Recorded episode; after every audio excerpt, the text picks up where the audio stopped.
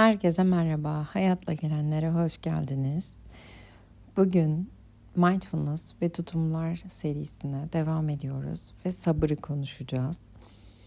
Hmm, ve dilerim herkes neşelidir ve sağlıklıdır. Hadi gelin başlayalım. Ee, kaynak olarak kullandığımız kitabın adı Mindfulness'ın iyileştirici gücü ve yazarı John Kabat-Zinn. Sabır bir bilgelik formudur bir şeylerin zaman zaman kendi halinde istediği ve ihtiyacı olan kadar zamanda ortaya çıktığını anlamak ve kabul etmek demektir. Bu tanım bu arada bana çok iyi geliyor. Bir şeylerin zaman zaman kendi halinde istediği ve ihtiyacı olan kadar zamanda ortaya çıktığını anlamak ve kabul etmek demektir. Bir çocuk kelebeğin kozasını yararak kelebeğin doğmasına yardım etmeye çalışabilir. Ancak tüm yetişkinler bilir ki kelebek kendi kendine gereken zamanı ayırmalıdır. Kozadan çıkışı aceleye getirilmez. Mindfulness uygulamasında da benzer bir süreç vardır. Zihnimize ve bedenimize karşı sabır kazanırız. İster zihnimizi yargılarken bulalım, ister telaşlı, gergin olalım, kendimize karşı sabırlı olmamız gerekir. Bir süredir uygulamayı yapmamıza rağmen hiçbir sonuç alamamış olsak da sabırlı olmalıyız. Tüm bu deneyimleri yaşamak için kendimize izin vermeliyiz.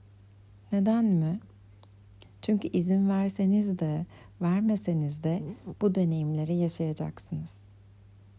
Bu deneyimler gerçekliğinizin ve o anda ortaya çıkanların bir parçası.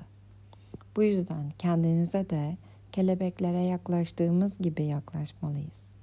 Bazı anların daha hızlı geçip gitmesini, daha iyi olanların gelmesini zorlayamazsınız. Sonuçta her biri o anda sizin hayatınızın bir anı. Kendinize karşı sabırlı bir tutum takınıp uygulamalara başlarsanız zihnimizin kendi kafasına göre çalıştığını göreceksiniz. Zihnin en sevdiği şeylerden birinin geçmişte ve gelecekte dolanmak, düşüncelerde kendini kaybetmek olduğunu görmüştük. Bu düşüncelerin bir kısmı keyifliyken bir kısmı oldukça acı ve kaygı vericidir. İster keyifli, ister acı verici olsun, düşünme sürecinin kendisi farkındalıktan uzaklaşmaya neden olur. Çoğu zaman düşüncelerimiz şu anki bakış açımızı karartır. Hatta şu anla ilişkimizi tamamen kaybetmemize neden olabilir. Sabır aynı zamanda zihnin ajite yani telaşlı, kaygılı ve sıkıntılı halini iyileştirmede oldukça faydalı bir özelliktir. Zihnin bu gezgin eğilimini kabul etmemize ve yolculuklarına kapılıp gitmememize yardımcı olur. Anılarımızı zenginleştirmek için onları mutlaka ama mutlaka bir aktivite ya da düşünceyle doldurmamıza gerek olmadığını gösterir. Hatta tam tersinin geçerli olduğunu hatırlatır. Sabırlı olmak en basit haliyle her ana açık olmak. Onu kendi doluluğu ile kabul etmek her şeye ihtiyacı olan zamanı vermektir. Sabırlı olmayı ben çoğu zaman diş sıkmayla karıştırdığımı gözlemliyorum. Şu anki zihnimle baktığım zaman. Yani şöyle sanki e, bir şeylere böyle dayanmak, direnç göstermek, işte hmm, boyun eğmek gibi.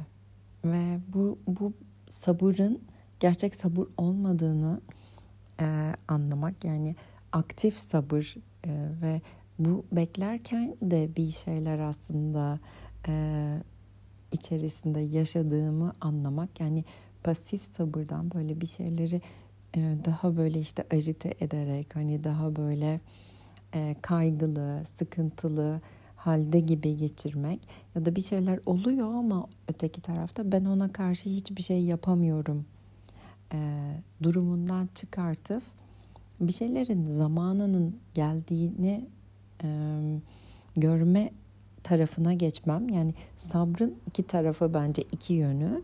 Belki de kültürel olarak da benim içinde bulunduğum, büyüdüğüm çevre açısından da sabretmek bana böyle aktarılmış olabilir. Ya da ben böyle algılamış olabilirim. Dolayısıyla özet olarak sabır benim bildiğim anlamda, benim anladığım ve e, geçmişte diş sıkmak, e, bir şeyler oluyor ve ben buna sabretmem gerekiyor gibi böyle bir bakış açısıyla baktığım bakış açısından çok daha farklı bir yerde. Bu tutum e, benim o şeye karşı artık neyse hani diyelim ki olumsuz bir deneyim e, ya da hani e, zorlandığım bir deneyim ona karşı e, onun zamanına karşı gösterdiğim kendime karşı gösterdiğim e, ve onun doğru zamanına gelmesini beklediğim zaman. Bu, bunu böyle geçmişteki sabrettiğim, zannettiğim anlarla şu anki sabrettiğim anlarla karşılaştırdığım zaman daha net görüyorum.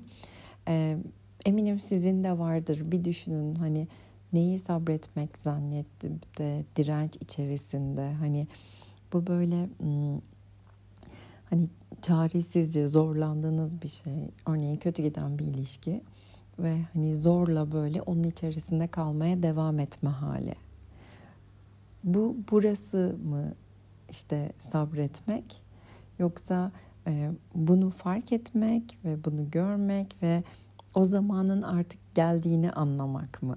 Artık e, oradaki çıkış yolu neyse. Benim şu anki e, deneyimimle şu anki e, bana e, sabrı tekrar sorsalar böyle tekrar bunu hmm, bu bakış açında bu zihninle fark et deseler bu hani acide etme halinden yani işte e, sıkıntılı durumdan çıkartan şeyi sabrı aslında neşeli ve keyifli hale getiren şey bu ikisi arasındaki ayrımı da yapabilmek. Yani aslında burada biraz da sabırın içerisinde, aktif sabırın içerisinde bence yank şefkat de var. Yani hayır diyebilmek kısmı da var ya da işte orada savunmak kısmı da var kendini ve e, net net bir tavır sergileyebilmek de var. Benim anladığım aktif sabırın içerisinde. Ee, zannediyorum ki John Kabat-Zinn de böyle bir e, yerden bakıyor. Yani o bir şeylerin e, e, zamanının geldiğini kabul etmek ve anlamak derken.